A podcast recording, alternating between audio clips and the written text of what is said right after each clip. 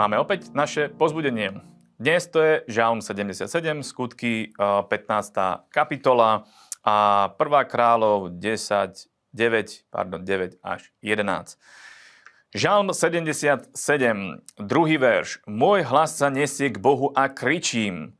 Tretí verš. Hľadám Pána. Štvrtý verš. Rozpomínam sa na Boha a rozmýšľam.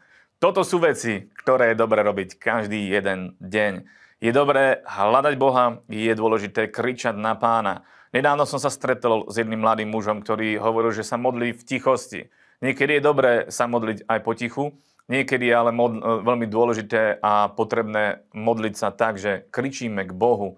Obzvlášť, keď sa nachádzame v nejakej situácii, kedy si to vyžaduje rýchlu odpoveď, alebo jednoducho, keď to je potrebné, tak je dobré kričať, lebo keď kričíte, tak ukážete aj to, čo u vás je, ukážete aj tie emócie, takže je dobré kričať na Pána, hľadať Pána, rozpomínať sa na to, čo Boh urobil už vo vašom živote, rozmýšľať nad jeho slovom, rozmýšľať nad tým, aký je veľký, aký je mocný, lebo Boh je našim vysloboditeľom.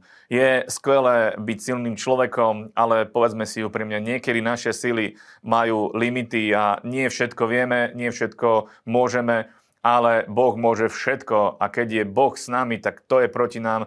Keď nás Boh pozbudzuje, keď nás Boh posilňuje, tak sme nezničiteľní, pretože Božie slovo hovorí, že veriacemu je všetko možné. Takže buďme veriaci a konajme podľa toho, ako Božie slovo hovorí.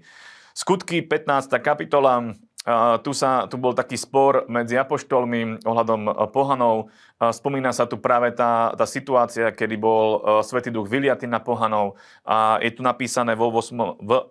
verši. A Boh, ktorý zná srdcia, im dal svedectvo, dajúc im Svätého Ducha, ako i nám. Neurobil nejakého rozdielu medzi nami a medzi nimi, očistiac vierou ich srdcia.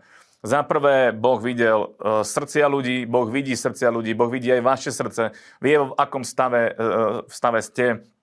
Ak ste boli naplnení Svätým Duchom, tak to znamená, že Boh aj napriek tomu, že videl, v akom stave je vaše srdce, aj napriek tomu prišiel Svätý Duch. A práve možno aj práve kvôli tomu, v akom stave bolo naše srdce, tak práve kvôli tomu prišiel Svätý Duch. Nie preto, že sme dokonali. Svätý Duch neprišiel, pretože sme dokonali. Ježiš neprišiel, pretože sme dokonali. Ježiš prišiel práve preto, že my nie sme dokonali. Že ho potrebujeme. Svätý Duch prišiel preto, že ho potrebujeme. Že bez neho nevieme urobiť veci. Takže nesnažme sa byť silou, mocou úplne dokonali. Dokonali sme v Bohu. A keď sme dokonali v Bohu, tak to je dôležité. Takže s ním buďme a nebuďme bez neho. To je úplne jednoduché. A Boh na nás pozerá, Boh vidí naše srdcia. Dal nám Svätého Ducha a ďalšia vec je, očistil naše srdcia. Očistil naše srdcia od hriechu, od škvrn, od všetkých tých vecí. Takže udržme tú čistotu, udržme to, čo nám Boh dal a pokračujme ďalej. A potom následne v 20. verši je napísané, čo nemáme robiť, pretože pohania sa v tom nachádzali a apoštoli spolu so Svätým Duchom uznali, Svätý Duch a spolu s apoštolmi uznali za dôležité, že nie je treba, aby pohania dodržiavali celý zákon, židovské prikázania, ale že sú dôležité tieto veci, ktorých sa musí pohan zdržiavať. To sme my. A tam je napísané, zdržiavať sa poškvrn modiel, čiže modlárstva, potom od smilstva, od zaduseného a od krvi. Toto sú 4 veci, ktoré máme ostrihať a ktorých sa nemáme dotýkať. Najmä teda modlárstvo a smilstvo, to je veľmi rozšírené v dnešnej dobe, takže toho sa úplne stráňme, ale aj tých ostatných vecí samozrejme. Aj tie sú dôležité, aby sme sa ich stránili. A poďme teraz ešte na tie posledné kapitoly zo Starého zákona a tu by som možno vyzdvihol Šalamúnov život, pretože Šalamún išiel po Dávidovi. Šalamún bol syn Dávida a poznáme, že Šalamún bol veľmi múdry človek, bol to jeden z najmúdrejších ľudí na zemeguli. Boh mu dal múdrosť a keďže mu dal múdrosť, tak spolu s múdrosťou mu dal aj bohatstvo a slávu. Poznáme ten príbeh s kráľovnou zo Šéby, ktorá prišla, ktorá si uctila jeho múdrosť, ktorá sa pýtala, dostávala odpovede. Ukázala sa to obrovské bohatstvo Šalamúnove.